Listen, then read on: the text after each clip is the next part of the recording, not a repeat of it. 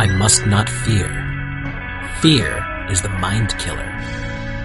Fear is the little death that brings total obliteration. I will face my fear. I will permit it to pass over me and through me. And when it has gone past, I will turn the inner eye to see its path. Where the fear has gone, there will be nothing. Only I will remain. Frank Herbert, Dune. Hello everyone, and welcome to another episode of Secrets of Saturn. I am Jason Lindgren, your host. On this episode, we have Stephanie Lloyd. She is a former Playboy employee turned truther who has undergone severe emotional, physical, and psychological abuse and wishes to discuss her experiences and how she has deprogrammed and healed herself with food and plant-based medicine. We also have joining us as co-host Russell Blatberg, who is a mutual friend of ours. Welcome to the show. Hi. Stephanie, would you like to start from your childhood and we'll work our way up from there? Yeah. Well, basically, the earliest memories I have are probably from the age of around 3, when my parents actually broke up. Basically, my parents played me off against each other. They used me as a tool against each other. They both led me to believe that I was bad and evil. And basically, any time I told the truth and tried to reach out, I was labelled a liar. I lived with my mum from the age of 3 till 7, and I had emotional abuse from my mum. She literally labelled me evil, the devil child. I was basically isolated. I spent most of my time during them years in my bedroom on my own. I felt like I didn't belong, like an orphan. I felt unloved, and basically, the only one person that I felt loved by, which was my dad's mum, she kept me away from. She'd punish me. She knew I felt loved there, so she'd keep me away from her. That was my punishment, to be kept away from the one person I felt loved by. During this time, I used to actually have like weekend visits with my dad, but that wasn't on a regular basis. But actually, when I went to my dad's, and incidents would happen, literally I would tell my mum, and then she'd speak to my dad and he would say I was a liar. And basically this just went on for years. Anytime I reached out and spoke to them, I had an uncle that was actually looking after me and sleeping with me naked. And it was really, really uncomfortable for me, as you can imagine. And I reached out and told my mum, and she actually told me that that was normal and that was just what happened, and that's what he did, and that it was nothing to worry about. She would leave me with him sometimes for weeks while she went on holiday, and every night that would go on, and he would play games with me, and these games weren't normal games. They were games where he would press his body parts against me.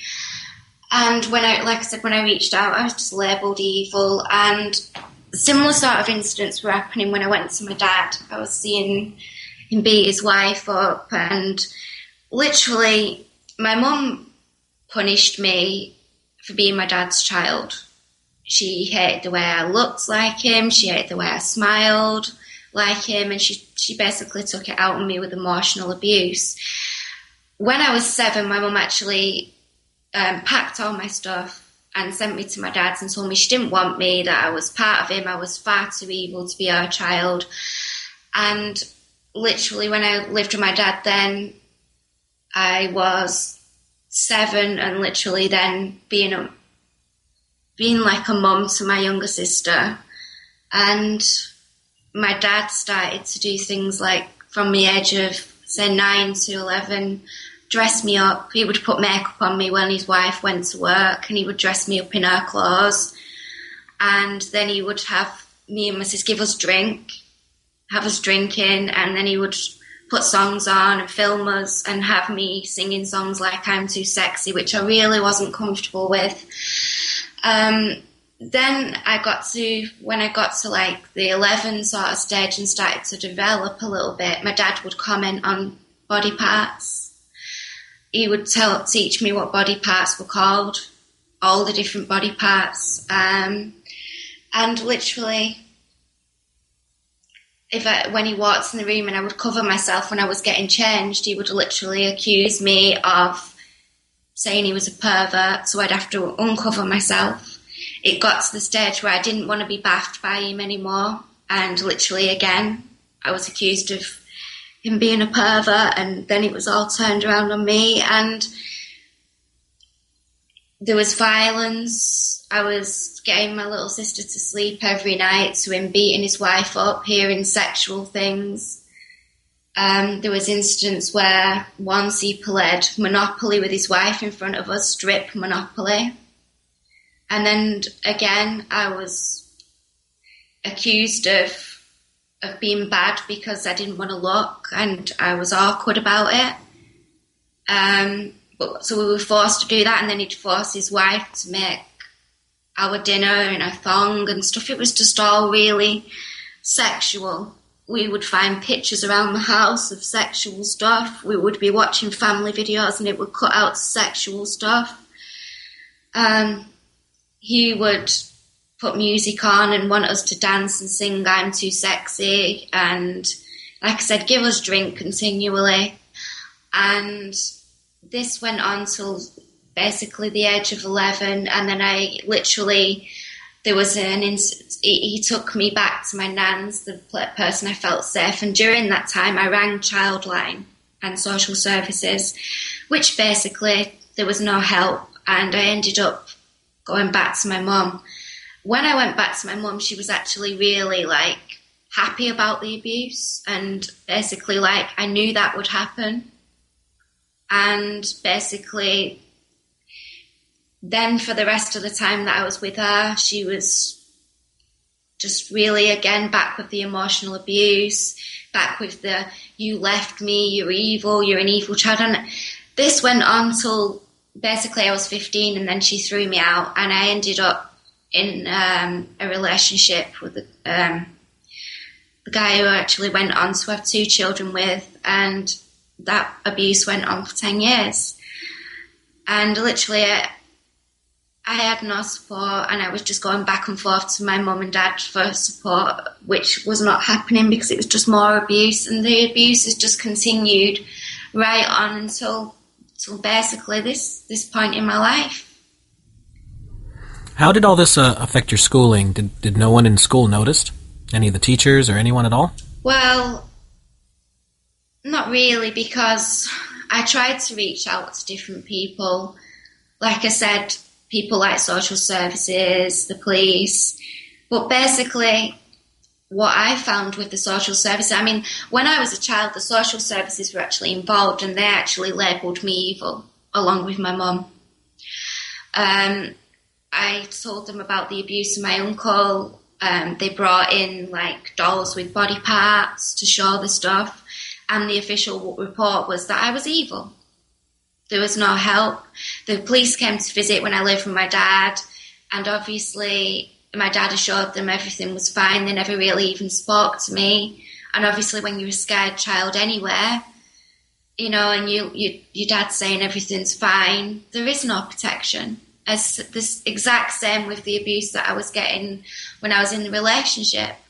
You know, you call the police and they come round, and then they're checking you for seeing if you're harming yourself, because the abusers basically put it on you. And obviously, you know, at the time, you're pretty deluded, because the abusers are basically telling you that it's your fault that you're getting abused, that they're doing it to you because you deserve it. And it's only been since I started to watch things like Kathy O'Brien and Arizona Wilder and see actually that you block the abuse and you question yourself all your life onto whether you're right. Basically all my life since all the abuse, I've questioned my own sanity. And it's only since being introduced to psychedelics by Russell, and I actually did the salvia in England, and that started to bring things out for me, because literally after doing the salvia for like 3 weeks, my whole life was just turned upside down. And I'd be walking along, and then I'd start getting memories of childhood, like with my uncle, and it'd all just come to me really clear. And then I'd cry, and I'd finally realise and see things for exactly how they are, because you have these realisations and then realise that you're not crazy, that you're not a bad person, because you're actually like unlocking these memories that you've compartmentalised for all these years.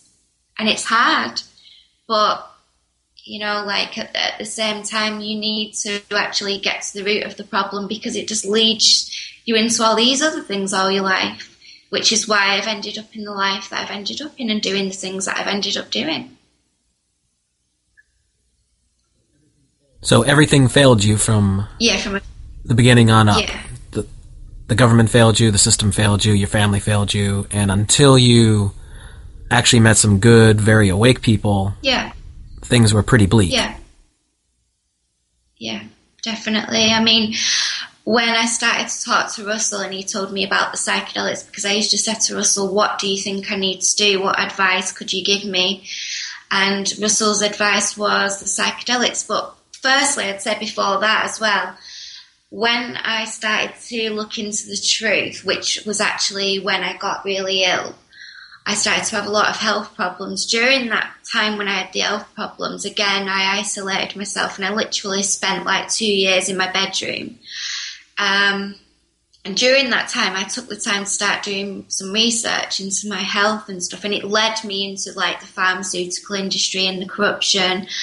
So it's led me into looking into the more natural things, because I was literally facing having an operation where they wanted me to have my full womb taken, and I wasn't comfortable with that idea, because to me that was taking away the last thing I had, which was my womanliness, being a woman. So having my full womb taken away didn't make sense to me, and everybody was trying to push me into having the operation, and to me I would have rather died. And I was lay there dying, I was losing blood every day, I was really weak, there was no support yet again. All the doctors that wanted to do was put me on medication, and I actually did go on the medication for a while, because at the time I was losing the blood, and I had my 2 children to see to, and it was literally the only thing stopping the bleeding at the time. But it was giving me all sorts of other symptoms, like I was getting really hot, I was emotionally unstable, I was literally like getting like hairs coming out of my chin, just all sorts of crazy symptoms. So that's when I started to really think, right, while I was lay there, I started to research, and then I started to look into things, and I came across cannabis. So literally when I started to find about how cannabis could help, I started to smoke it, and that was a really big turning point for me, and really started to get me through, because I started to think more clearly, and I started to be able to read better, research better. I started to be able to get through things. So actually finding the cannabis led me to finding something that someone had shared, and then I found Russell, and then literally when I started to talk to Russell and sort of get things out, because I literally had no one to talk to before this. I'd just been going from, like I said before, abuser to abuser. And I was very deluded, because to me, I didn't realise this, but because the abuse was less each time, maybe, you just think that you're with a better person, when really that's not true. You're just with someone that's abusing you in a different way, because there's all different types of abuse. There's obviously physical abuse where you're getting punched, which was more like the abuse I was with for 10 years where I was getting physically abused. But then when you go into like emotional abuse as well, it's very confusing because you don't actually sometimes see the way that you're getting abused. You just think that everything's okay, when literally you're just going from abuser to abuser and from more sorts of mind control. So the thing for me was then speaking to Russell, and he suggested the psychedelics. So I actually got offered to do some salvia. Some neighbour of mine had some salvia that they've had for years. So I was really desperate for some sort of answers and some help. So I took the salvia. When I took the salvia for literally a few weeks, then like I said, my whole life literally turned upside down. Things started to come out. I was having these visualizations. I'd be literally walking along, and then memories started to come back to me, almost like photographic memory, I would say, and getting took back to the incidents of my childhood and seeing clearly. So to me then, all the things where my parents were telling me that I was lying and that basically I was an evil child started to become clear to me, because I actually went back to these incidents and saw them clearly. And it was very painful, but at the same time very relieving to finally be able to see it, because only by getting to the root of why I'd been led into the life I had and seeing why I was the way I was and why I'd been led into the things since because of what had happened. And I was literally starting to get through it. And that's what I've been going through for the last, even now, I'm still having these things come out. I mean, and there's still loads more. Just because I'm at the stage where I'm at now, there's still a lot there. A lot. I mean, I have triggers. Yeah, I have triggers a lot of the time. Even now in the relationship I'm in with Russell, I mean, sometimes I turn into like a lost child, basically, into a lost child that's like feeling like she's being abused again, and I'm not. It's just that little incidents trigger me back to that, and literally I'll hide under the covers like I did when I was a child. That was a thing I did. I'd literally go into the bedroom because that's most of the time where I was isolated to, and even put there, because that was my punishment, being put there on my own. And I'll hide under the covers, and even like still the voices of my parents as well coming into my head on repeat, you're evil, you're evil, you're evil, you're bad. And this is what I have to fight with on a daily basis. Well, mind control works by causing psychological trauma and then giving commands. Yeah. So this is what was repeated to you and done to you over and over and over again all through your childhood and your teenage years. What about career, things you've done after you got out of school?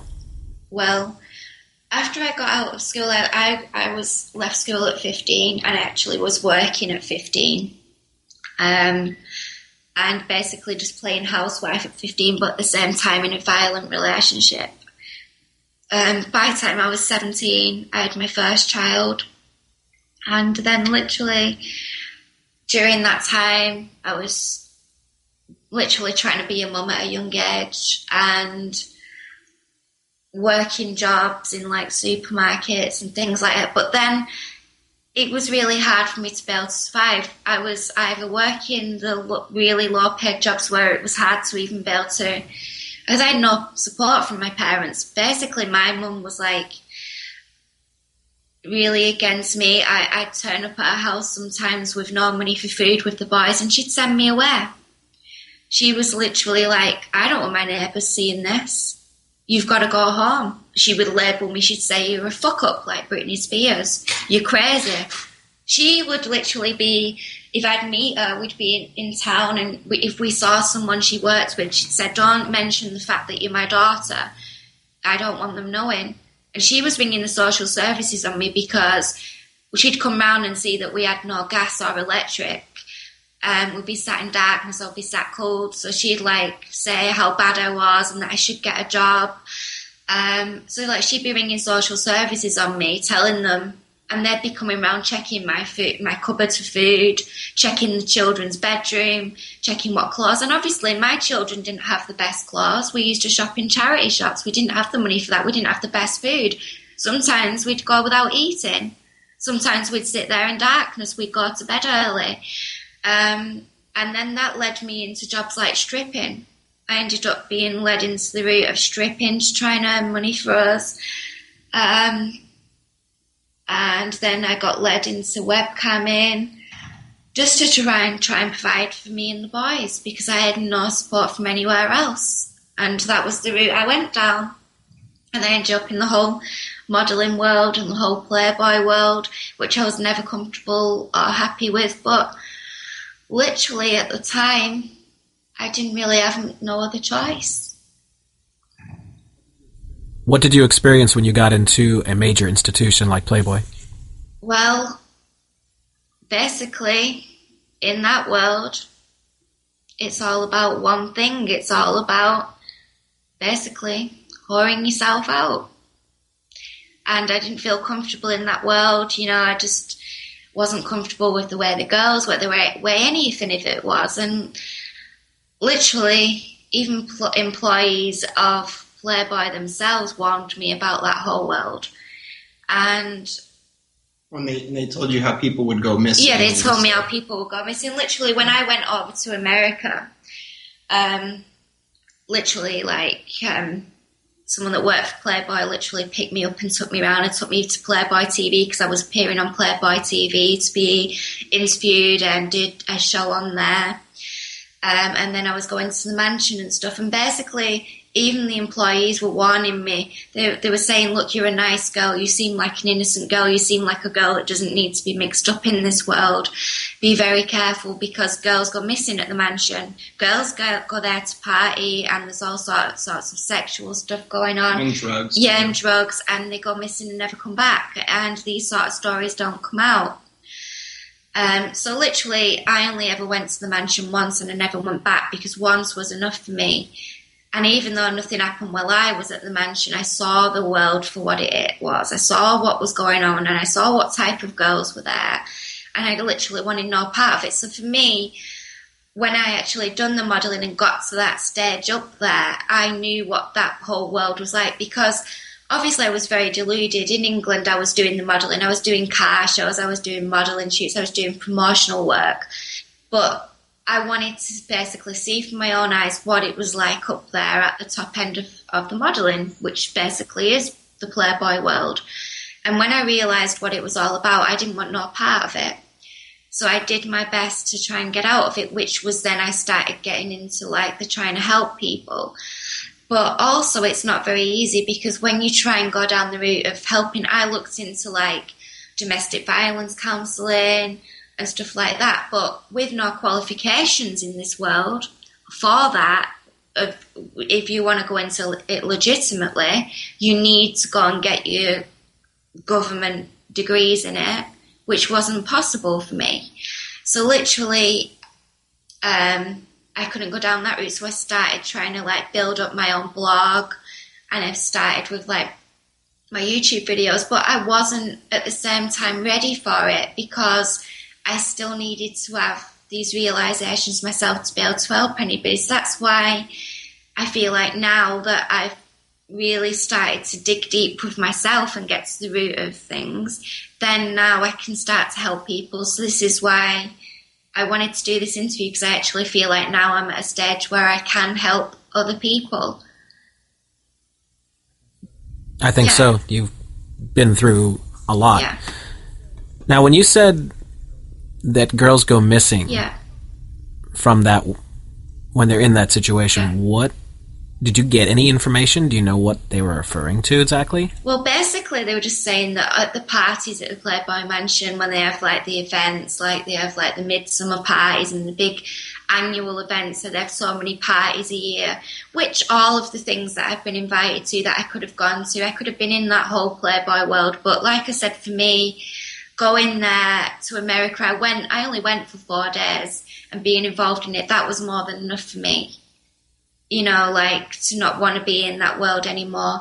And basically, this guy basically told me that girls go there and they go to these parties, they get drugged up, they're in orgies, and they go missing. It's like Eyes Wide Shut. Yeah, these girls. That's exactly what I was thinking. These girls go missing and nobody cares. It's not spoken about. And he was saying to me, basically what advice this Playboy employee gave me that was involved with Playboy TV, he said to me, if you're going to be involved with Playboy, use the Playboy name for whatever you can, the modelling world, it'll get you far, but stay away from actual anything to do with Playboy in the mansion because it's not a good world to be around. You know, and literally that's what happens. He said girls go missing and he told me the truth about it. And that's coming from actual Playboy employees. Adding justification to a lot of the rumors that it's beyond debauchery, that there's actual rituals and sacrifice that go on. Because we're always hearing rumors about things like that in Hollywood and those kind of circles. Basically, the way that you get to the mansion is if Hef likes you and he likes your pictures, you can go and you can be part of that world. That was the way it was for me. When I was going over to do Playboy TV, and I was speaking to people from the mansion, basically, I sent pictures in, they got sent to Hef, and then basically he was like, yes, you can come, you're invited at such a time. And then literally that's the way it works. If he likes the look of you, you're invited to that world. And then the girls are basically sleeping with Hef. I've heard rumours that basically Hef is not actually that interested in the girl and is more interested in gay porn. But that's what goes on in that world. And the girls are all very willing for it. I mean, when I went to the mansion, they're all hanging around him on his every word. And basically, that is what's going on there. And if he likes you, you're welcome to be a part of that world. Like I said, since going to the mansion, I had multiple invites, even a letter from Hef and a signed picture from him and stuff. But I didn't want to be involved in that world. That world wasn't for me. Is there any implication that Hugh Hefner's involved with anything sinister? Well, yeah, from what they said, with obviously the girls going missing and stuff, yeah. Right. Does it go up to him, or is it people around him? I mean, he's obviously a rather aged person now. Yeah. Well, I would only, like I said, I've not had the actual, my experience with Hef was just that I went to the mansion basically on a Sunday and I actually just played Uno with him.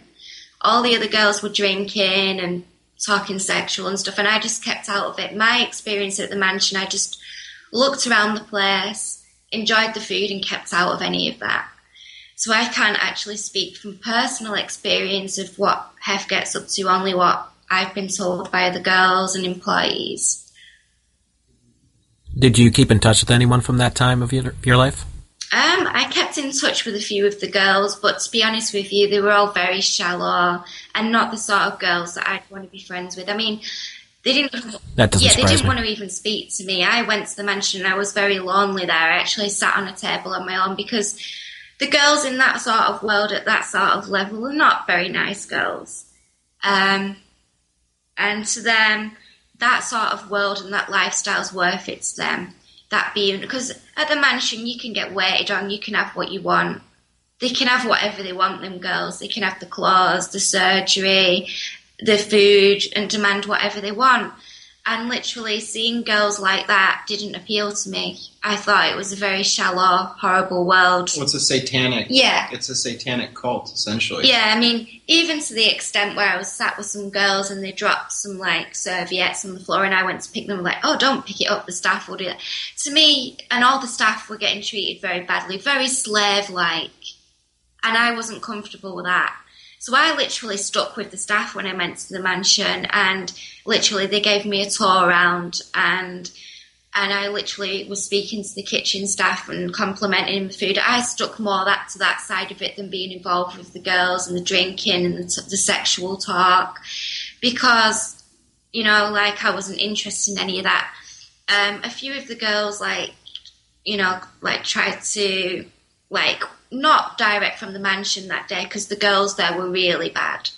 The girls up at the top there are really, really, really bad. But a few of the other girls from the Playboy TV side of it, we kept in contact a little bit. But again, it wasn't a world that I wanted to be involved in.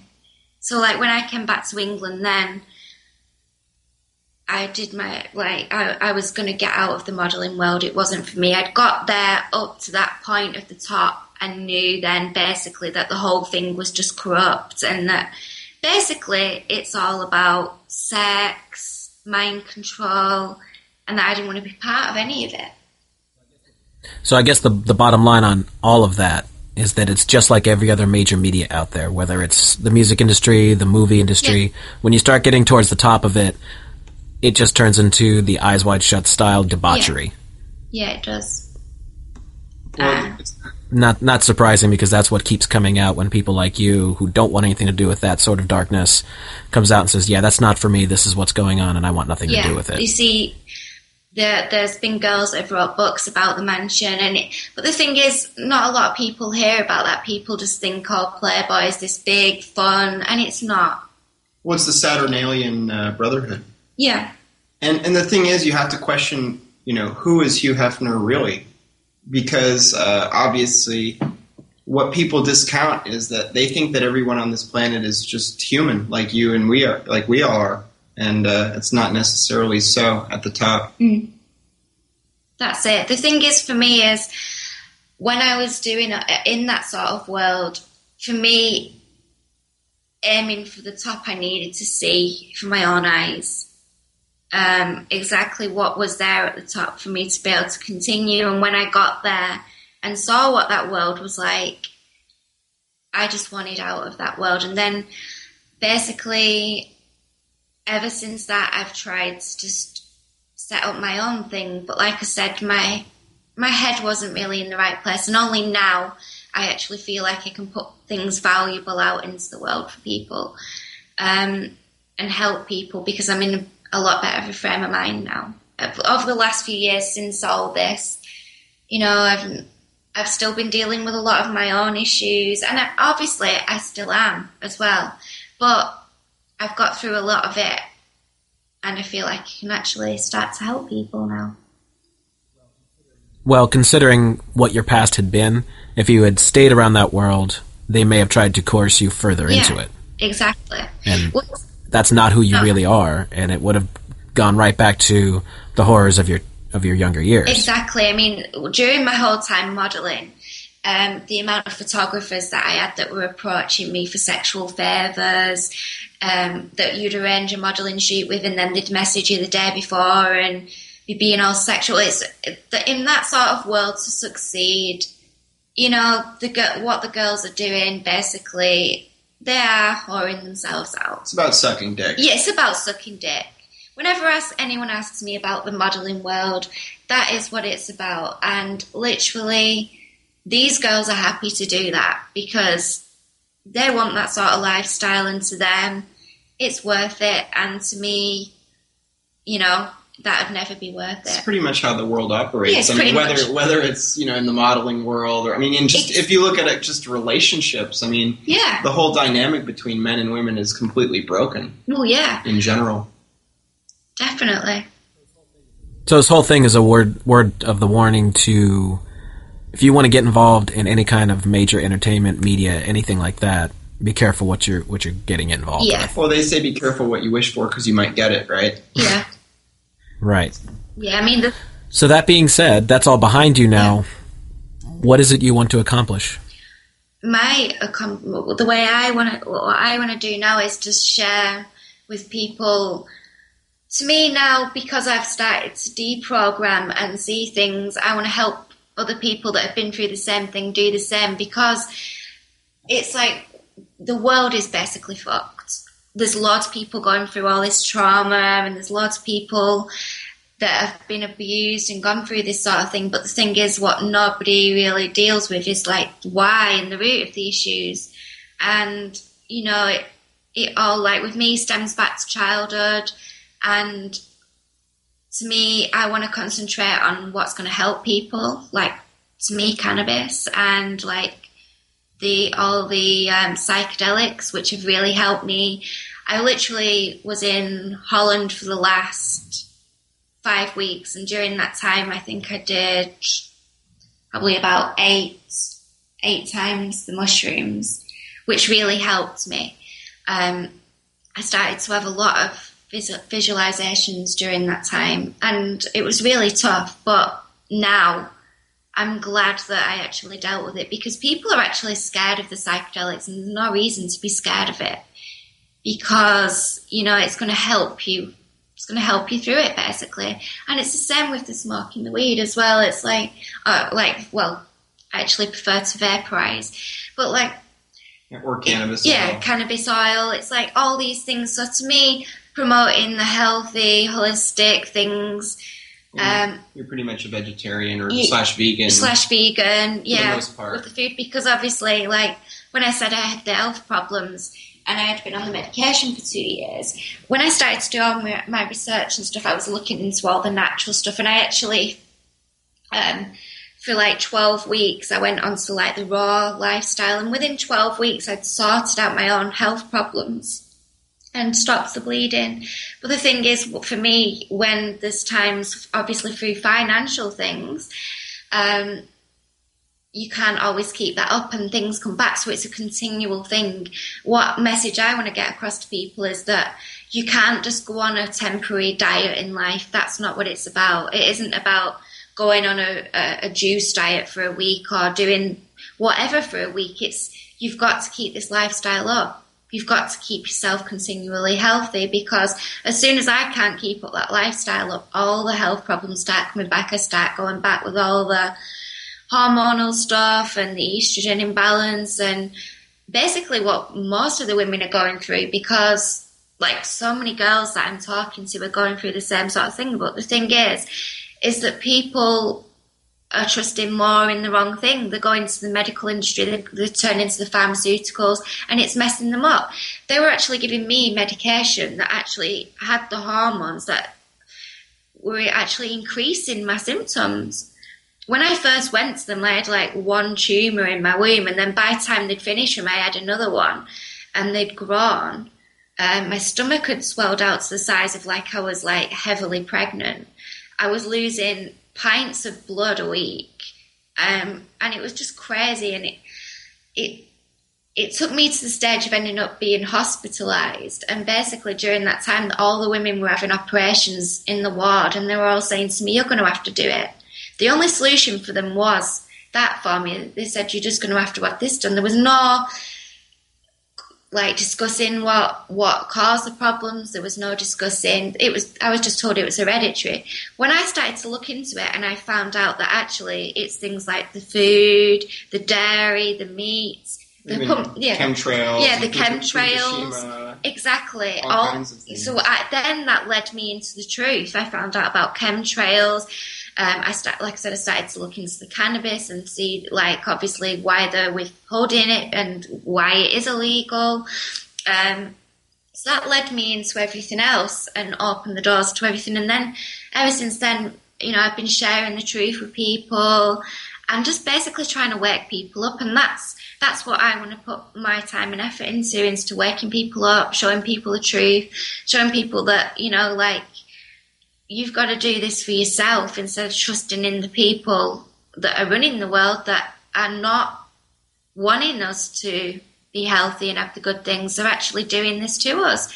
And the problem is they're causing the problem, and then people are turning to them for the solution.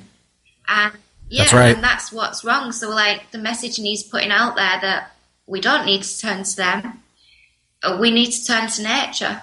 Well, and that's why the government has made nature illegal. Yeah, nature is illegal. And people are actually, whenever I suggest people about nature, people are so scared of nature. And the thing is, nature is the answer, and it's the only answer. So I know you have a blog, and is that one of the ways you want to try and get this out there? Because you already have a lot of subscribers and plenty of views on there? Yeah, that's exactly the way. I mean, for me, turning my blog around to something positive and turning what I created when I was doing the modelling into something positive, because I don't want to do that. That's not what I'm about. I'm not the least bit interested in anything like that. I want to share the truth with people and help people. So to me, to be able to turn something that was negative, that didn't make me feel good, into something positive is what I'm going to put my time and energy into, yes. So you had a whole bunch of followers from back in those days, and now you can use all that and as a positive thing now. Yeah, I can turn it around. I basically created a big following through the modelling and through the Playboy. So basically now I've turned it around, and now I want to share the truth with people. I want to help people.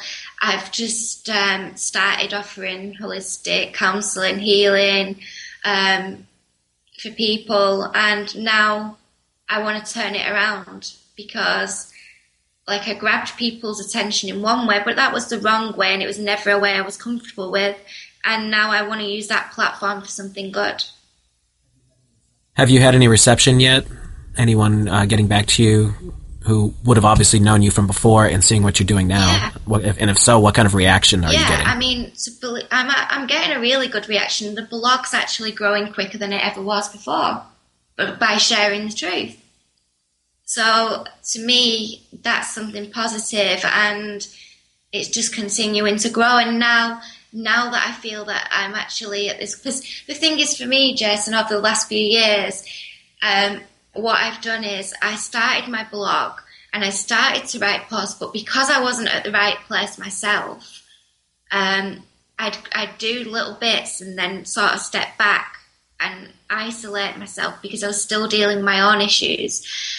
And I basically went into hiding. For 2 years, I came off all social networking. I came off Facebook. I came off everything. I came off my Twitter. All the things that I built up, I came off. And then literally I've gone back to them now. And now I'm in the frame of mind where I feel I can help people. So now I'm ready to put out the information because I'm ready to help people. And I'm getting a really good response with it. So I'm just going to – that's where I'm going to put my energy and effort into now. That's wonderful to hear. Are you hearing from anyone from the past going, hey, this is total change of life events? Well, yeah, because I think the thing is, I think that's why it's a good thing, because it's very unexpected, and people are like, because the thing is with me, Jason, is people have always been like, oh, just some dumb blonde that did modelling with no brain, doesn't know anything. So in a way, it's attention grabbing. Because people are like, whoa. And I originally got the attention in that way, but now, like for instance, I posted a YouTube video about sharing truth, and someone actually commented, oh, I came here to actually laugh and mock. But actually after watching this, now I love you. Because it's like, you can turn it around. But the thing is, you know, I'm not willing to go down that route of that again. For me, it's not about me or putting myself out there in that way, because obviously I still do get that. If I post a video, you will get people coming along that are like, show body, and it's like, no, that's not what it's about for me, and you're not going to get that. You're going to get the truth, you're going to get help, but you're not going to get that from me. I'm not willing to do that. I'm not going to haul myself out to this society. You know, that's not the way it is, and you know, and this is the message that needs to be got through to women as well, because it's like, it's not about that. And it's like anybody, I could make YouTube videos now, Jason, using my body and this, that, and the other, and using that angle, but I'm not going to do that, because that's not going to help anyone in this world. No, and it's also going to keep that negative stigma going too. Exactly. So to me now, people are going to have to listen to me seriously, and I'm going to put stuff out there, but it's going to be, they're going to see me and they're going to see none of that, and that's the way it is. And so far I'm having a really good reaction, so I'm just going to, like I said, I hadn't been putting like my full energy into it because I didn't feel like I was ready for that, but now I'm ready, and I'm ready to start making serious YouTube videos. I want to talk about cannabis, I want to talk about psychedelics, I want to talk about, you know, the vegan lifestyle, I want to talk about the plant-based lifestyle, I want to talk about nature basically now, and I want to talk about serious stuff, and people now can start to see that I'm not just some dumb girl, I actually, you know, do know stuff, and I can help people, and, you know, I'm ready to do that.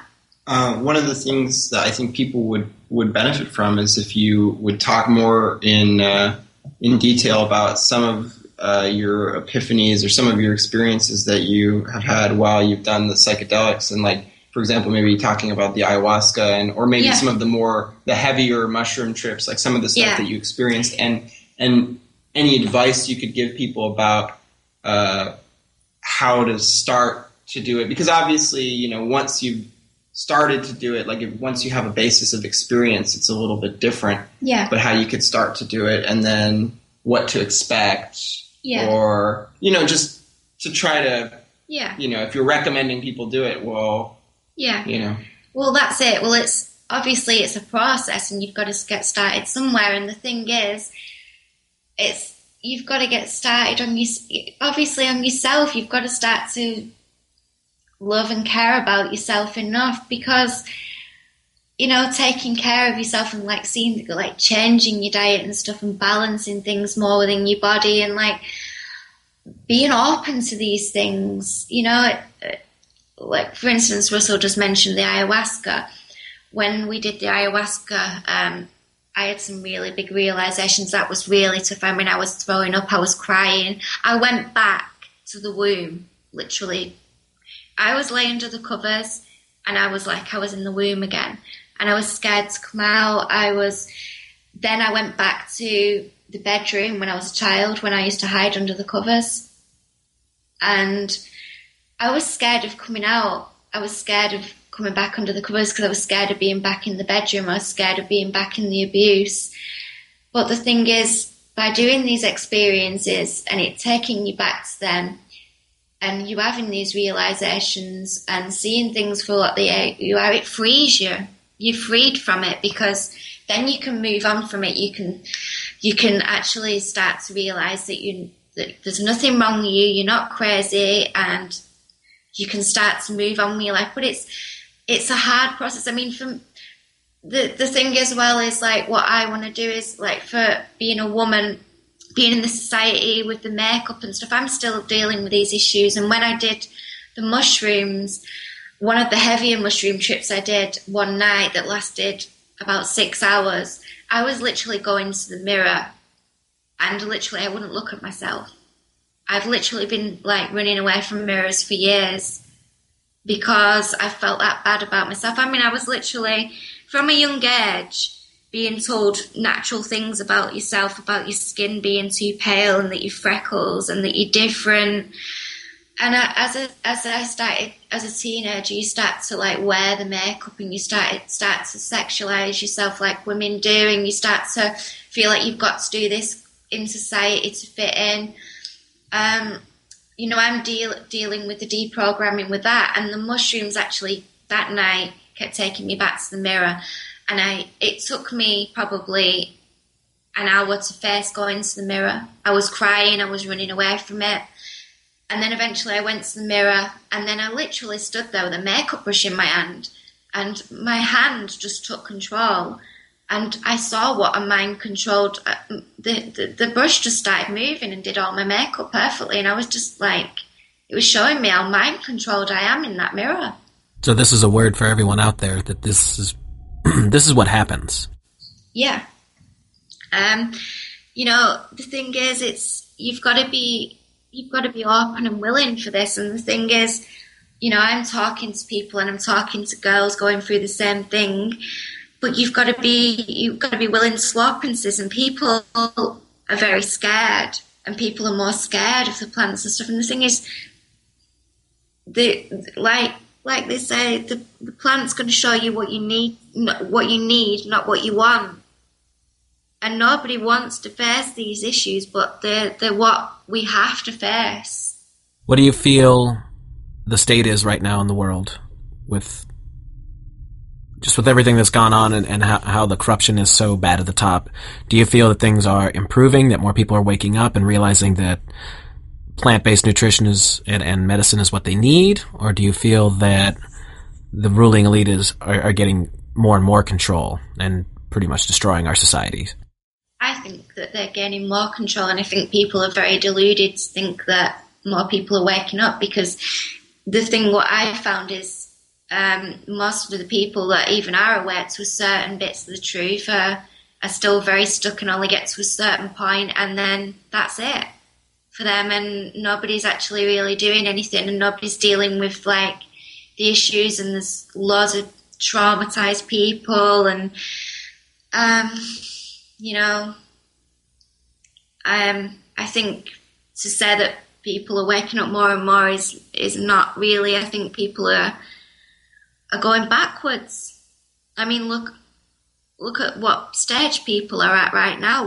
Who is actually doing anything? It's hard to get people to even talk to you. I mean, to even be willing to meet or no one. I mean, I basically have been sat on my own for years. I mean, when I met Russell and started talking to Russell, you know, I'd basically been sat on my own in my bedroom. I mean, not talking to friends because everybody's stuck in the whole, everybody's partying, everyone's drinking, everybody's smoking, everybody's doing the wrong things in life, and then they label you bad for doing the good things in life. I mean, I've been labelled crazy. I've done my best to do what I can. I've been trying to do the plant-based lifestyle to eat organic, and people consider that crazy because you take yourself out of that world and you don't want to do that anymore. So then basically, like, you're alienated from society for it. Do you want to talk about leaving England?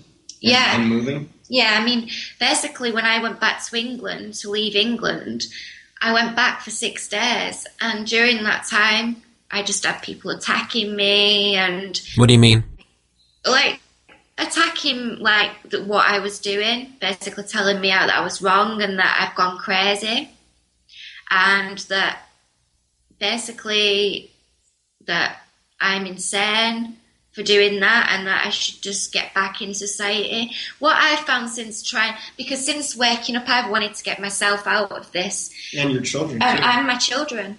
And my aim was to get myself out of the system and to be growing my own food and to take myself out of all this. To me, what's the point in finding out all this truth and gaining this knowledge to do nothing with it? So that's been my aim, but obviously finances have held me back, and with no help, basically, you struggle, but I've done the best I can. So my main aim was to set up away from that and do the best I can, but everybody around me has just been trying to pull me back, and I actually went back to, after doing all the psychedelics, when I went to Amsterdam, I only originally went to Amsterdam for a few weeks, but I needed to be there longer and do what I did. And I'm glad I did now, because I went back with a lot clearer frame of mind. And I'm so glad I did, because I fear that if I hadn't have done that, basically I could have gone back and I was still being very brainwashed by the people around me. Because they're still stuck in the Matrix. Yeah. Yeah, and I'd reached out to people, even to like family members, and for help.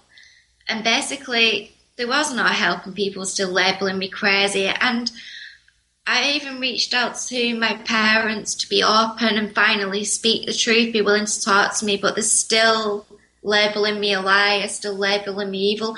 So to me now, the way I see it is I've given everybody a chance. And I've given everybody a chance to. I mean, you can change any day. You can decide to be a good person, but these people are still willing to basically lie. And for me, realizing that these people are actual psychopaths and that they have no empathy has took me a long time to realize, because I've always tried to see the best in people, even my abusers. I mean, I still gave my mum another chance up until this week. I was willing to talk to her, and she still turned it all around on me and not willing to face the truth. So to me now, I'm just willing to help other people and talk about it and expose this, because to me, all this just needs exposing. These people need exposing, and, you know, things need dealing with, because... while these people just continue to be allowed to do what they're doing and nobody's speaking up and nobody's talking about these things, and it'll continue, because, you know, I started posting since actually being in Uruguay. I've got to the stage now where I feel a lot more settled and I can actually just think straight and think more clearly. Now I'm starting to be more active and feel like I can start to post stuff on Facebook, and I'm getting people commenting, people that have been through similar stuff. So now I'm sharing stuff that's helped me. So I feel like I'm actually doing some real good now, and I'm ready for that. Just even sharing things like the Kathy O'Brien, the Arizona Wilder, sharing about the psychedelics. So for me now, that's my aim. And at least now I know that I've given everybody a fair chance, and that's, to me now, I'm done. And my energy is just going to be I'm not going to put any more energy into these people that have just basically drained and abused me. Would you have a message for anyone out there who seems to be walking down that same path? Yeah. Basically, I would just say that, you know, don't be afraid of speaking out about the truth, of talking about what you've been through. Let these people continue to make you feel bad, because that's what these people do. They turn it around you. They emotionally manipulate you. You know, I never knew about emotional manipulation or anything like that. And I'm only just starting to understand about what these people actually do and the way they turn it around and make you out to be the bad person. And actually, just like you mentioned before, the repetitive programming of telling you that you're a bad person. And I think now there's a lot of people, things are coming out in the open, things are starting to come out. People are starting to say, actually, I was abused. But the thing is, people are being shut down and being told to be quiet, being told to shut up. They're being emotionally manipulated. So the way what I would say to people is to stop. Let's stop this. Let's stop letting these people be in control and emotionally manipulate us, and start to do these things like the psychedelics and the cannabis and these positive things that can start to help you, because to me nature is the only thing that's going to help people. And people are more turning to the fact when people are depressed and they've been through abuse, they're turning more to antidepressants and the bad stuff and alcohol. I mean, clubbing. I know girls that have literally just come out with the fact that they've been abused by the father, been raped, all sorts of stuff that I've heard, because a lot of people have been turning to me, but they're just partying and drinking the sorrows away rather than actually dealing with the root of the issue, and rather they're actually scared of exposing these people. Well, even while their children are still being molested. Yeah, and their children are being molested. And the thing is, this just cannot go on. And the thing, that's the thing where you said to me where I feel the state of the world is. Everybody's stuck with the new age bullshit, basically, because, and this drives me crazy, because what really gets to me is, like, especially when we're in Amsterdam, a few of the time when we talk to people, and these are people that you consider to be people that are awake to certain elements of the truth and the best sort of people, but they will then turn around and say that it's all about perception and the way you perceive. And it's like, no, because abuse does exist. Children are being abused. So it's like, we can't just focus on the positive in life, because look at all the wars going on. Oh, talk about some of our experiences with the darker skinned people. Yeah, and what I'm finding is the darker skinned people are the nicer people, and they're actually feeling.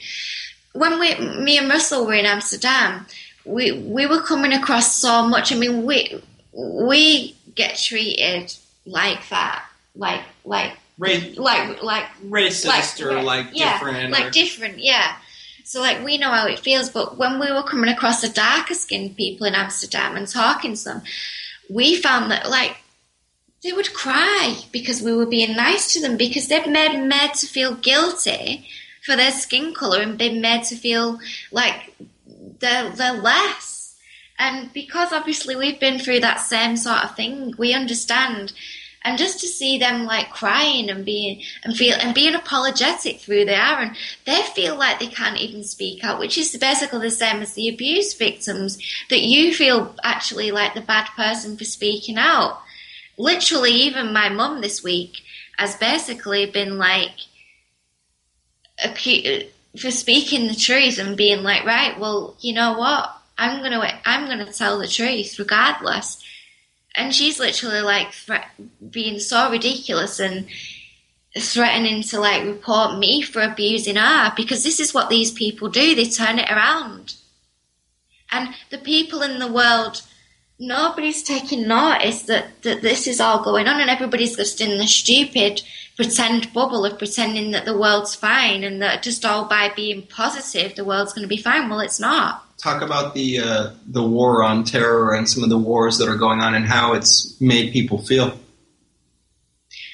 Well, yeah, the war on terror. Basically, you know, like, the way that all the darker skinned people and in England, the nicest people are the Muslim people, basically the darker skinned people, because they're being labelled terrorists. The British people are turning around and saying basically that all these people deserve to die, even the children. They're supporting the wars, and they're basically like all believe in the news. They believe that the Muslim people, and the thing is, in England, the only sort of positive interactions I were having mainly, and were from like the Muslim people, because basically they know how it feels to be put down, to be labelled bad, and they can't speak the truth. They're scared of speaking the truth, and you know, this people need to be realistic to what's really going on, and that's why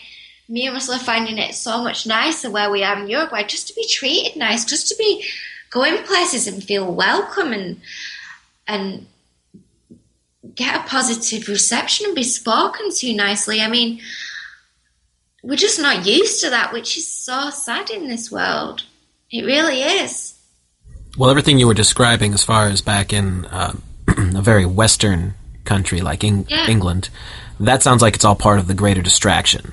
Yeah, it definitely is. I mean, people are very distracted by it and divided. England's very divided. And the thing is, in England, you know, especially where I was from, there is a lot of the Muslim people and there's a lot of the darker skinned people. But the thing is, them people are kept very down in the society, and the white people in England are being very superior, and everybody's very divided. So England is a very, very divided place. And literally, like, I've been on local transport and I've seen people attack Muslim girls and say, "Get back to your own country, you're a terrorist, you're disgusting, you're smelly," and just label them really bad. And these people take it. They sit there and they won't speak up. I've been in taxis where the people are attacking them. They'll go into, because in England most of the food is like from the Muslim community, like there's a lot of local businesses, and the people go in and attack them. And this is exactly what the elite want, a divided people. Nobody's sticking together. How about when we were in Holland? I want to talk about some of the Aryan or Nazi-ish. The Nazi-ish. I mean, in Holland, it's really extreme. The supremacy, the way they act so superior. I mean, it's a very, very Nazi place, and it's very controlled. It's very controlled. I mean, well, and Amsterdam has a certain illusion of being this like kind of free, and it's not free at all. I mean, it's so controlled. I mean, the way we felt there was really, really hot. We felt the same as the darker skinned people, basically. You're saying like the local people there were treating you like outsiders? Yeah. More than that. Even. More than that. I mean, it's very Nazi, very controlled. It's not a welcoming place. It's not a free place. It's such a big Nazi, horrible, controlled. I mean, literally, I feel so relieved to be away from that place, because we couldn't have took much more of it, could we? Well, tell them about some of the stuff that happened with, like, what happened in the hostel even, or what happened when we were at the restaurant, or just some of the stuff. I mean, it was getting really dangerous. Yeah, I mean, literally one night, after I'd gone back from England and I went back to Amsterdam, Russell had actually booked us in a hostel. He was already staying in it. He booked us in another room. Well, we even did a rental, and you paid for it. Yeah, I paid for a rental in Amsterdam from Airbnb, and literally I paid for it, and the lady never contacted me back. So literally she just ignored me, and I paid for it, and so literally I went back to Amsterdam. We had nowhere to stay, so Russell booked us in a hostel. And literally we was in this hostel, and the room that we was in was all guys. And we got in bed that night, and Russell was in a different bunk to me. I think there was probably about six of us in the room. Yep. And I was in bed, and literally I got woke up in the middle of the night to a guy shaking me vigorously, trying to get in bed with me, basically trying to have sex with me. Wow. But the thing is, I literally froze, and I didn't. I felt scared and I literally couldn't sleep the rest of the night. I didn't want to get up and I didn't wake Russell up. I didn't feel safe until the morning, until the guy had actually left the room to actually get up, go down to Russell's bed and tell him what had happened. Did he just back off when you didn't reciprocate? Well, he just stood there. I was like... Well, he put his phone in your face. Yeah, he put his phone in my face with, will you have sex with me? And literally then for the rest of the night, I couldn't sleep because I didn't know what was going to happen. But he was obviously testing and shaking me to see how awake I was, because the thing is in Amsterdam is everybody's going out getting so drunk and they're going back to the hostels and they're all out of their minds and heads. That's what everybody's doing there. Everybody's going there. Nobody's even interested in the cannabis there. Everybody's just going out getting wasted and going back to hostels. So to me, that guy was testing whether he was able to basically get in that bed with me. Right. Tell him what happened when we were in the Indian restaurant. Yeah, and then one night we was in an Indian restaurant and literally there was this guy that started getting up and being an idiot, and then literally. He went outside and then these other guys come and then this girl come in the restaurant basically with a knife. It was just all getting so crazy there. And then the police turned up and basically was just on the side of the people there, even the people that owned the restaurant, which were the darker-skinned people again. Basically, I've just got people going like these... wannabe gangster type people running things from their restaurant. That's normal to them and they can't say anything, and the police just came and then just left them to it basically. So it just goes to show you exactly how corrupt it all is, and you see it for your own eyes, and the darker skinned people see it but they can't say anything, and when you mention it to them they're all shh about it because they're scared. Well, and the thing is, it's really crazy. Like, I don't know. I had like I almost got pickpocketed like three times. And then there was one point where we were in Vondel Park. It's just like a park in the center of Amsterdam. And these people like asked us to come over and talk to them and drink with them or whatever. Some a white couple, and then literally.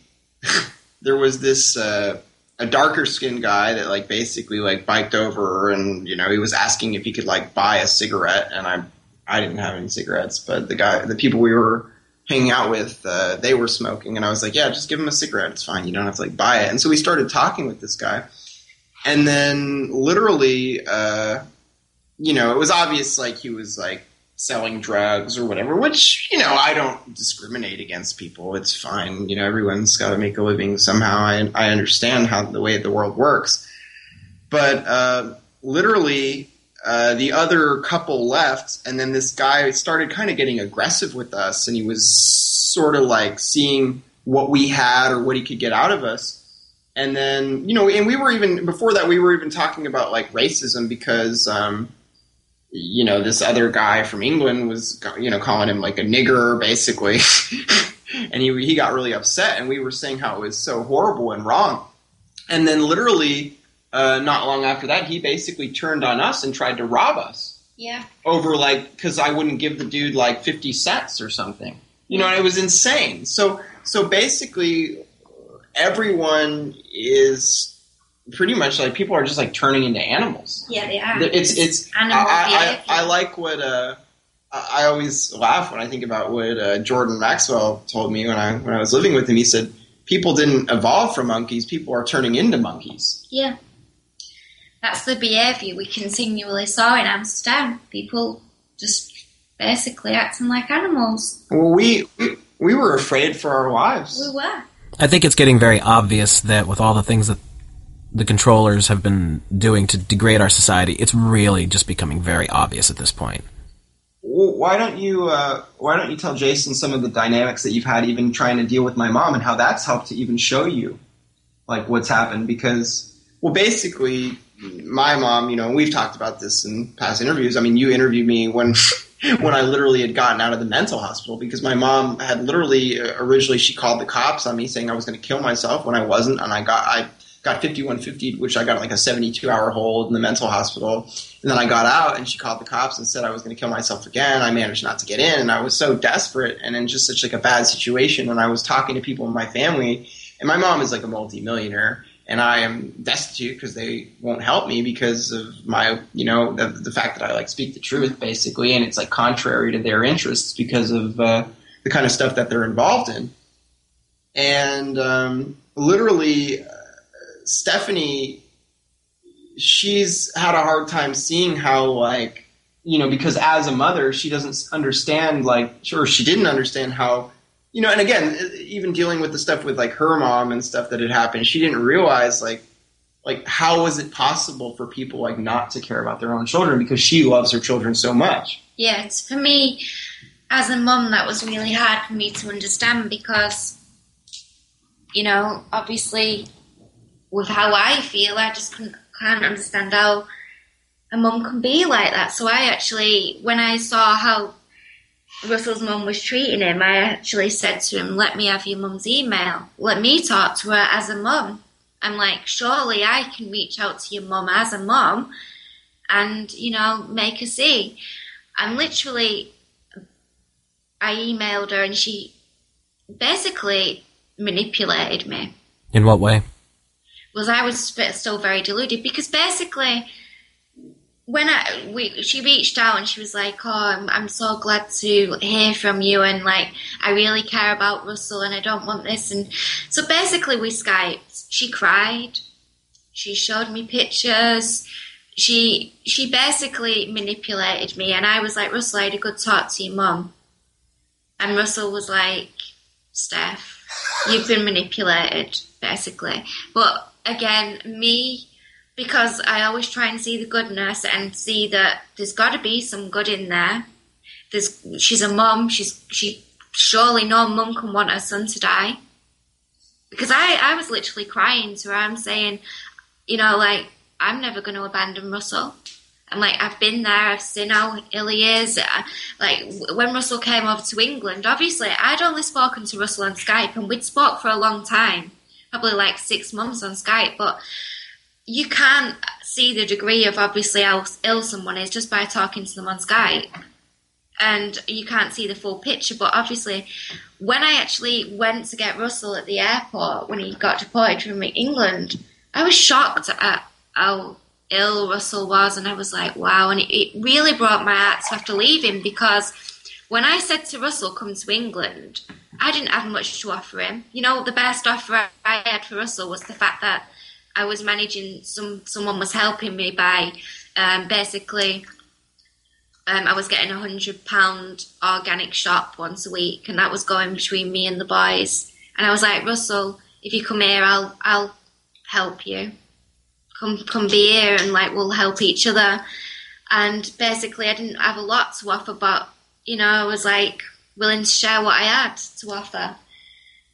So to me, the fact that his own mum would leave him in that situation just didn't make sense to me. So I thought, well, I'm going to talk to her as a mum, but she just manipulated me, and she was still... And then she's tried to turn it around now on the fact that I'm actually some sort of gold digger. When I have absolutely nothing. Yeah. And when I literally, like, been helping Russell myself with what I've had. We've just, like, put together what we have and share. I mean, again, just emotional manipulation. And these people are just complete psychopaths, and it's took a long time for me to see it. I mean, my mum said she would Skype with me. I was willing to talk to her. And then literally she was like, actually, no, you're evil, and that same stuff again. But again, me being me, I gave her, and it's like, it's took so much for me to actually see this and actually realise that some people really have got no feelings, and they are just evil. Well, it's really a psychopathic system. I mean, yeah, the world is run by psychopaths. Why do you think why do you think they didn't let me into England twice? Exactly, because obviously tell them what happened. Why don't you tell everybody? Yeah, well, basically, like the first time, I went to get Russell, and literally I went to get him, and he didn't come through. I was stood there waiting for him, and after like an hour and a half, even to find out off them. Took an hour and a half to find out that he'd even arrived. Because nobody told me anything. We're like, we can't tell you any information. I said, well, I came to pick him up. He's come from America. Like, surely someone must be able to tell me something. Did he even arrive here? Where is he? That flight arrived. He wasn't on it. I'm confused. And it took a lot for me even to find that out, like an hour and a half of running from person to person. Then eventually I managed to speak to someone and they told me that they'd held him in customs. So basically, or immigration, sorry. But basically then I had to leave my number with them and then immigration rang me. And then they were questioning me on basically saying that obviously they said he hasn't got money, so what's going to happen? I said, well, he can stay at my house, you know, like he's not going to cost him anything to live and I'm going to like help him with food and stuff. I've got food, so he's not. But basically, that was not the issue. We know the issue is why the issue is. It's because of what Russell does and what Russell shares. But then the second time, they told him that basically he could come back if he had a round trip ticket and more money. So obviously, Russell went back to America, and we had to like wait another 4 weeks or so for him to be able to come back and have enough money to even come back, because he'd gone back to America stranded, literally with nothing. He went back to America and had literally something like $80 or something. He's stranded with a broken laptop. So Russell was pretty much stranded. I helped the best I could, you know, from where I was, and literally his mum wouldn't help him. They all left him stranded. So, like, we had to work together to make this happen with literally zero support and literally, like, wait it out. And then he come back and then, again, the same thing. But they let him in for 4 days. They let him in for 4 days and then what happened? And they'd kept his passport and he literally had to go. So then, obviously, I wasn't going to leave Russell stranded. You know, and I wanted to be with Russell and I wanted to support him and be there for him too. So then for me, I was going to leave England and that's what I've done. Well, and not only that, but they stuck me on they were going to basically ship me back to America, but they stuck me on a connecting flight through Germany, but then they made it so that it was impossible for me to make my flight. So I got stranded in Germany. And that's when I just decided to buy a ticket to Amsterdam because I was going to be stuck there. Yeah. Now, all these things that happened to you, you think it's because of how outspoken you are. You're very prolific on the internet. You're always putting out a lot of really good information and always trying to connect people and get the word out there. And you think that this is probably retaliation.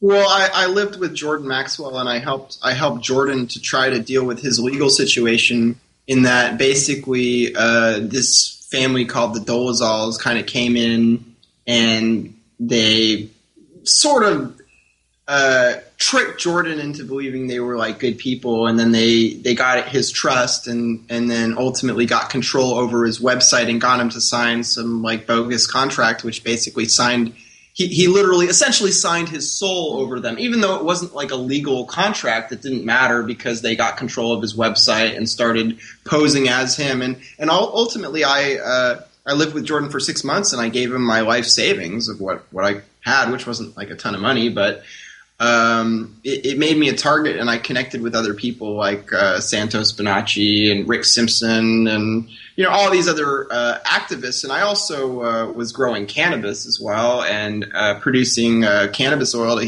heal people's cancers and their terminal diseases, and I've been distributing it and mailing it and stuff like that. And so that basically makes you a terrorist. Right. Yeah. Because you're a threat to the Vatican and the U.S. corporation, you know, and the Illuminati.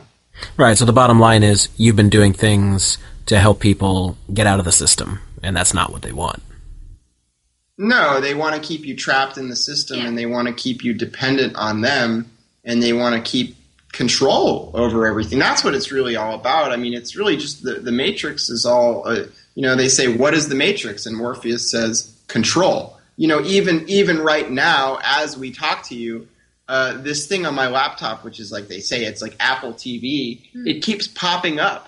And literally, I can't turn it off. So they're literally, you know, watching my screen, everything that I do. You know, obviously they can see through the camera on your laptop, but they're even like remote watching my screen. And literally, you know, it's agencies like CIA and MI5 that really exert a lot of power behind the scenes in this world. It's the intelligence agencies, because they control all of the information and they have the resources to do whatever they want. And I mean, I've been tremendously targeted, and I've been being harped, and they've been just messing with me and essentially just trying to kill me. That's why I've had cancer, and I've had all these health issues, and had virtually no support, and been, you know, like thrown in mental hospitals and stuff. And yeah, I mean, just had all these issues. It's really, it's insane. And then when you try to tell people about it, you know, people try to tell you to be positive and shit like this. And it's frustrating, because there's no support, and you can have thousands of friends on Facebook and no one will actually help. Yeah. And, you know, you can try to talk to people in the real world. Like, I don't know, like we're in Uruguay here, and there's a woman, whatever, who works like a local, you know, restaurant that we eat at. And, you know, she's asking us for like movie recommendations and stuff. And I ask her if she likes documentaries or anything, and she's like, no. You know what I mean? So people aren't even open like at all. And even the ones who are sort of like pretend to be open, you know, there's always a point. Like when you start talking about chemtrails and stuff, it's like the switch goes off. That's and it's just like, and the thing is, I don't just like leave people alone. I confront people and challenge them, because essentially I'm not going to acquiesce to a slavery and system ruled by intimidation and violence, because it's wrong, you know. And the thing is that people don't even believe objectively that there's such a thing as right and wrong. One of the tenets of Satanism is moral relativism, which basically is like what's right is what's right for me, or what's whatever I want to be right at in the moment, and that can change based on your whims, you know. And essentially, I really like a lot of Mark Passio's work. I was a bit disappointed because I was able to connect him with Jordan, but, you know, I've reached out to him and haven't really had any response. But, you know, I really like his work, because Mark was an ex-Satanist, and he basically has come out and exposed, you know, everything. I'd say, like, for you introducing me to his videos, that's helped me a lot of a better understanding of all, because while I was with Russell in Amsterdam, we spent the time really doing the psychedelics, watching Mark Passio, watching Kathy O'Brien. So we've spent the time productive. So it's got me at the stage where I'm, because I wasn't getting it, basically.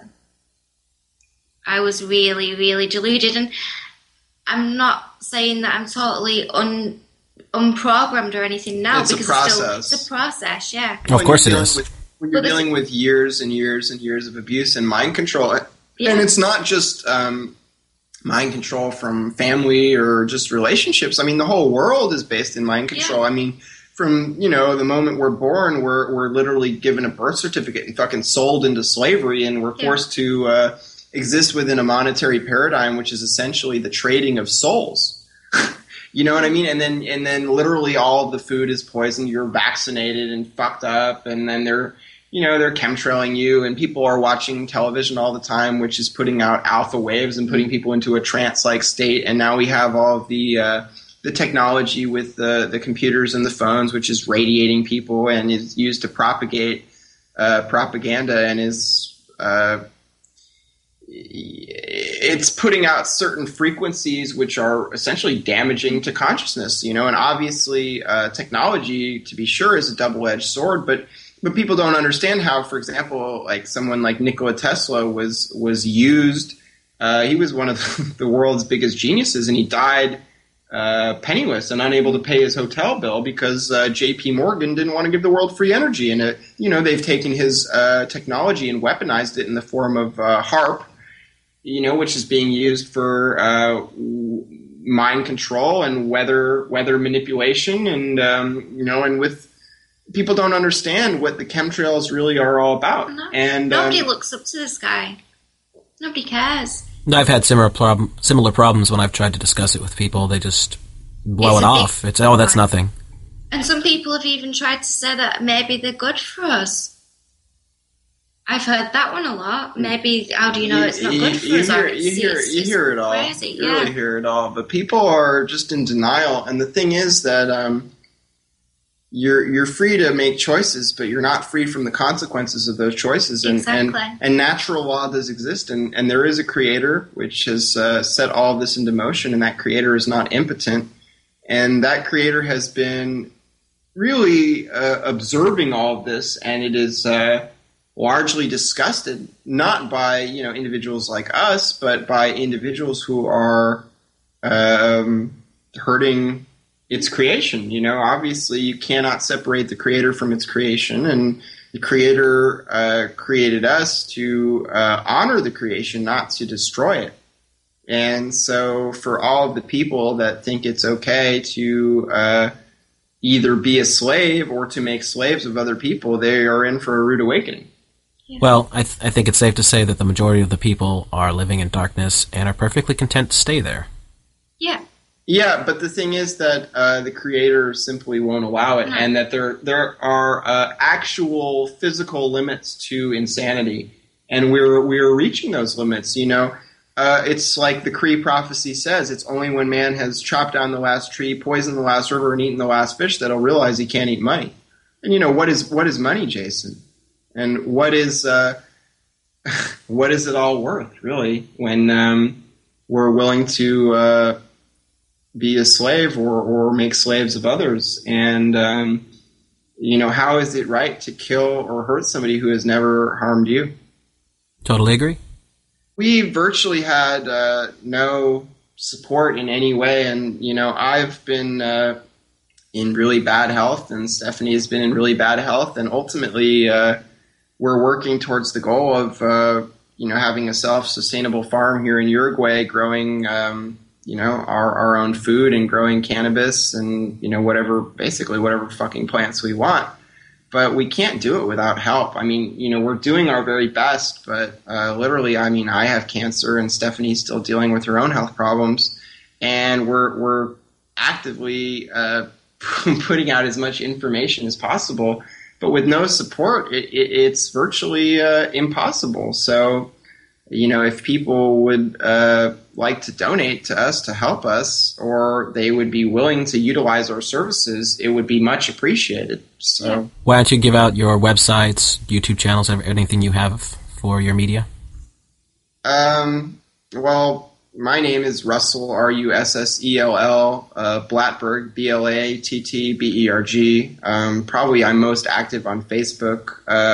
My Skype, you can probably find me under that name, or my Skype ID is High on Life, SINZ88. My email is Lucifer, L with 4 O's, SEFER @gmail.com, and my YouTube channel is the same. And, if people want to donate to my PayPal or anything like that, it's, that would be much appreciated. And obviously, you can essentially donate to Stephanie in the same way, because we're together. Yeah. I think it's safe to say what you're trying to do is you want to set up a much more ideal way to live and use that as an example to show others. Yeah. Well, yeah, and the thing is, Jason, that it doesn't matter whether that people help us or not, but the reality is they're going to need our help, because ultimately the walls of tyranny are closing in, and with all the FEMA camps and essentially the concentration camps in America, another Holocaust is being prepared, and World War III, is already essentially underway. And the thing is that it's a it's a silent war, and that's why they wrote Quiet Weapons for Silent Wars, and that was the declaration of war against the whole world. And people just don't realize. I recommend that, not because I think that Alex Jones is such a great guy necessarily, but I recommend that people watch Aaron Russo's final interview, Reflections and Warnings, because Aaron Russo was a filmmaker, you know, and he started making documentaries, and he was basically running for governor of Nevada. And Nick Rockefeller tried to bring him into the Council on Foreign Relations and ultimately exposed, you know, the New World Order plan for a one-world government run by the elite, where they ultimately want to chip everyone with an RFID chip, and all of the money will be digitalized in those chips. And if they don't like what you're doing, they just turn off your chip. And everything which is taking place in this world is working towards that goal. And ultimately, what people don't understand is that these people at the highest levels are not really people. They're extraterrestrials, or at least hybrids, and they don't give a fuck about us. They don't give a fuck about this planet. I mean, that should be obvious. Yeah. And when they're done with us, they're just, you know, we're all we are is livestock. And how do we treat, you know, the animals of this planet? We've basically turned them into slaves and just a commodity. To be used and abused and thrown away or eaten. And that's essentially what we are, is we're just slave labor and chattel and food, essentially. And when they're done with us, they're just going to throw us away, and they'll go on to the next planet. And ultimately, you know, the reason why people love the Star Wars movies is because there's a lot of truth to it. But people don't realize that this is the evil empire. And ultimately, the goal of these extraterrestrials is to conquer the entire galaxy, and we're not alone, and we'll never be alone, and we never have been alone. And there's obviously not only malevolent forces, there's benevolent forces, and that's where a lot of our genetics come from, is because obviously within humanity exists duality. I mean, we have the ability to, you know, create the most amazing art and music, and we have the ability to have the most uplifting and wonderful of emotions, and we also have the ability to be evil. Yeah. And most people are choosing evil, and unfortunately, it is a very negative karmic path. And I believe that the Creator will not allow this to go on any further past this lifetime. So my feeling is that if people want to continue to exist within creation, you know, it's like my dad, who killed himself, said, shape up or ship out. Yeah. So I would hope that people would find their souls and do the right thing. But unfortunately, I don't think it's going to happen for most people. Mm-hmm. And what is more likely to happen is that we're going to more or less kill ourselves and the planet, or at least we're going to kill a majority of ourselves, and we're going to kill a majority of the planet. And it's going to take this absolute devastation for there to be any like a death cycle, for there to be any new growth, because until this whole paradigm dies, none of us can really live. Well, I think it's pretty obvious that things are coming to a head in some way. Well, the whole financial system is going to collapse, and the world is descending into total tyranny. I mean, what do you think is going on in America with 9/11 and, you know, all these wars, and the ever-increasing police state with the Patriot Act and the National Defense Authorization Act and all of the FEMA camps and all of these false flags where, you know, every day there's a new terrorist attack, but it's really just all fucking CIA, Hollywood-style mind control. And it's like, I'm grateful to Jordan because he's, you know, basically done the world a real service in educating us in terms of, like, what's really going on. You know, like, we're told that there's ISIS, but it's like, well, who is ISIS? ISIS was an Egyptian goddess, you know, so it's not like Muslims running around. It's all of these occult institutions which are manipulating consciousness for their own end, and people are their willing pawns. But if you've ever played chess, you'd know that the pawns are the first to be sacrificed. That's right. So, well, I think we covered a lot of ground here. Stephanie, is there anything you'd like to say as a last word? Yeah, I'd just like to add that basically I just think we're at a point now where it's just all about exposure, bringing as much as it can, because nobody's doing anything. And I'm with Russell on the fact that I just think that creation is not happy with people, and people can make a choice any day to be a good person, and people are just not making that right choice. It's just ignorance.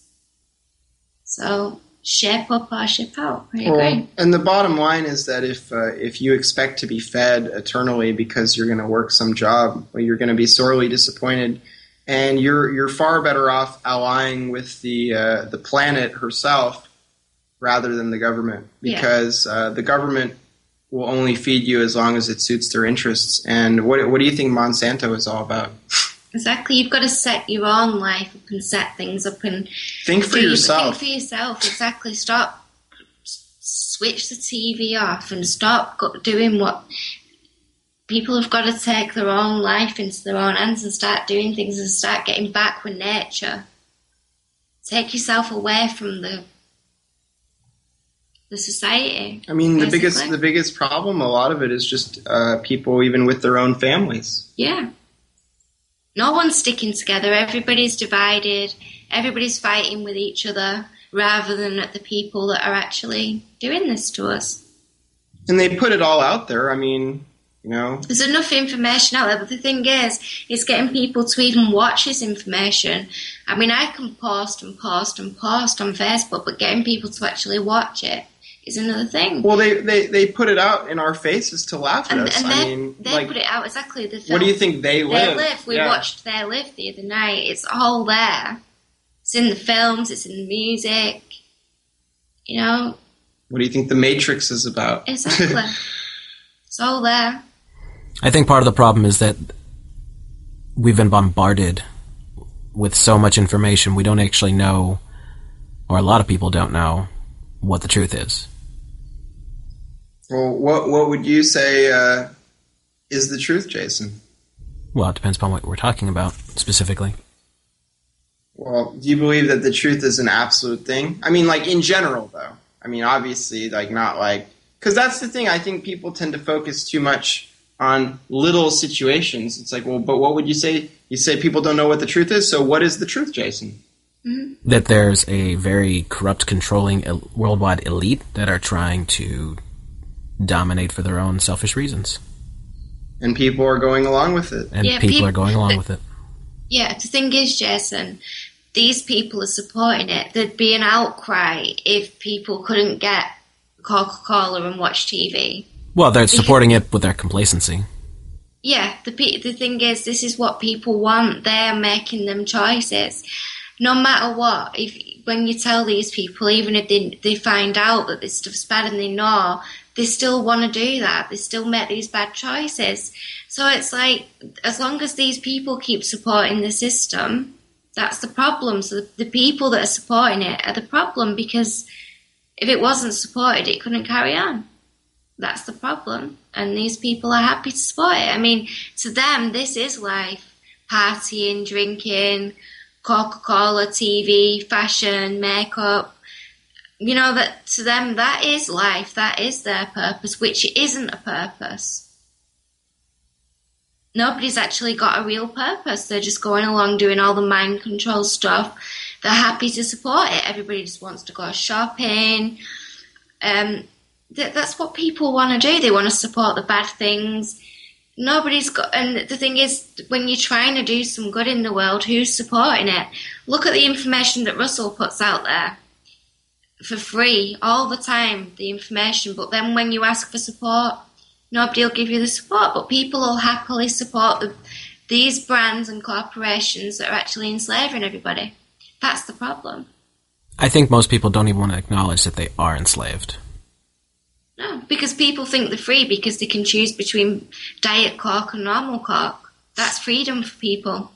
Or they can decide what TV program to watch. They can say, well, we've got 105 channels, you know, so we can choose, because we can choose what channel we watch.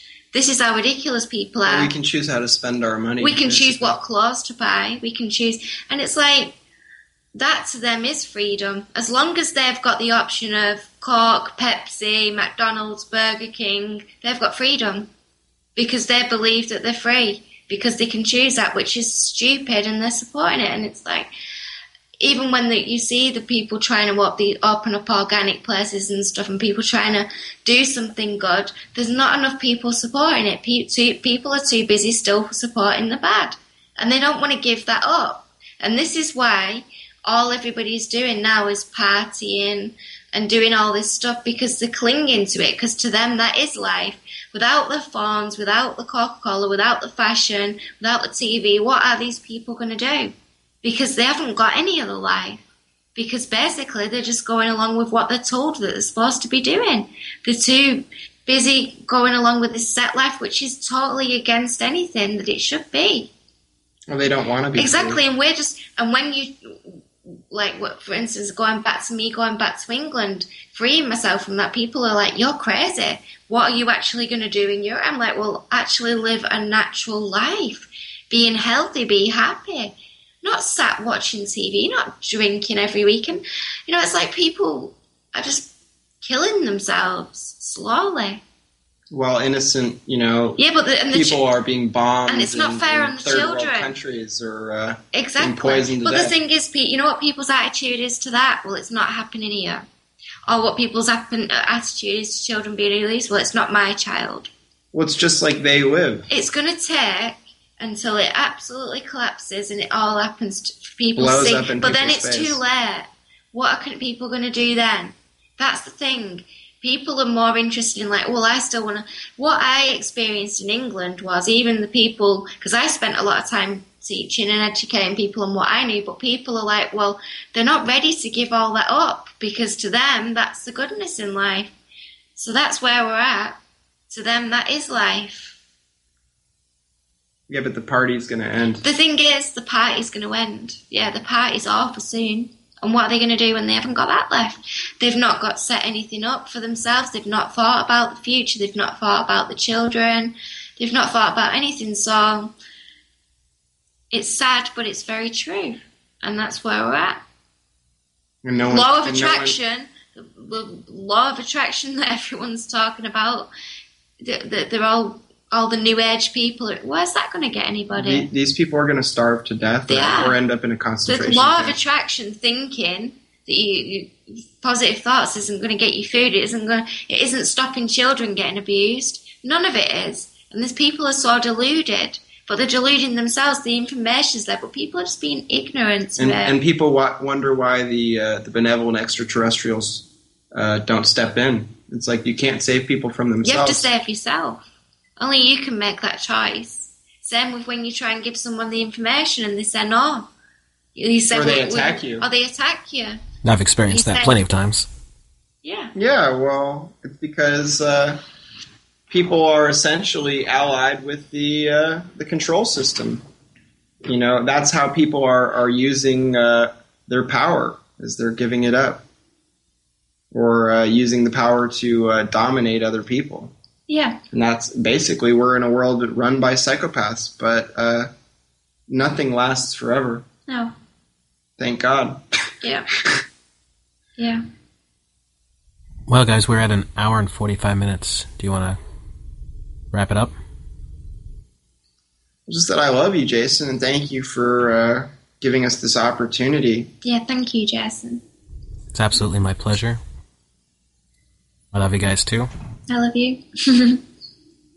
I think the world needs more love. Yeah. Well, that's the answer. It is. People coming together, loving each other, helping each other, caring for each other. It's not rocket science. No, you know? It's not hard. Anybody can be a good person. Exactly. Because we are all born with a heart. Yeah. All right. Well, this has been a great interview. Do you want to put out your information one more time? Why don't you, Stephanie? I think I did a little earlier. Yeah, you can add me on Facebook. It's Stephanie Lloyd. I also have a YouTube channel, which is Steffi Starlight. And I also have a blog on Google+, which is, again, Steffi Starlight. And my email is glittersteph@live.co.uk. Well, it's been an absolute pleasure having you guys here. Thanks, Jason. Thanks for having us, Jason. We'll talk to you again soon. All right, man. Take care. Take care. You too. That's it, everybody. We'll see you again.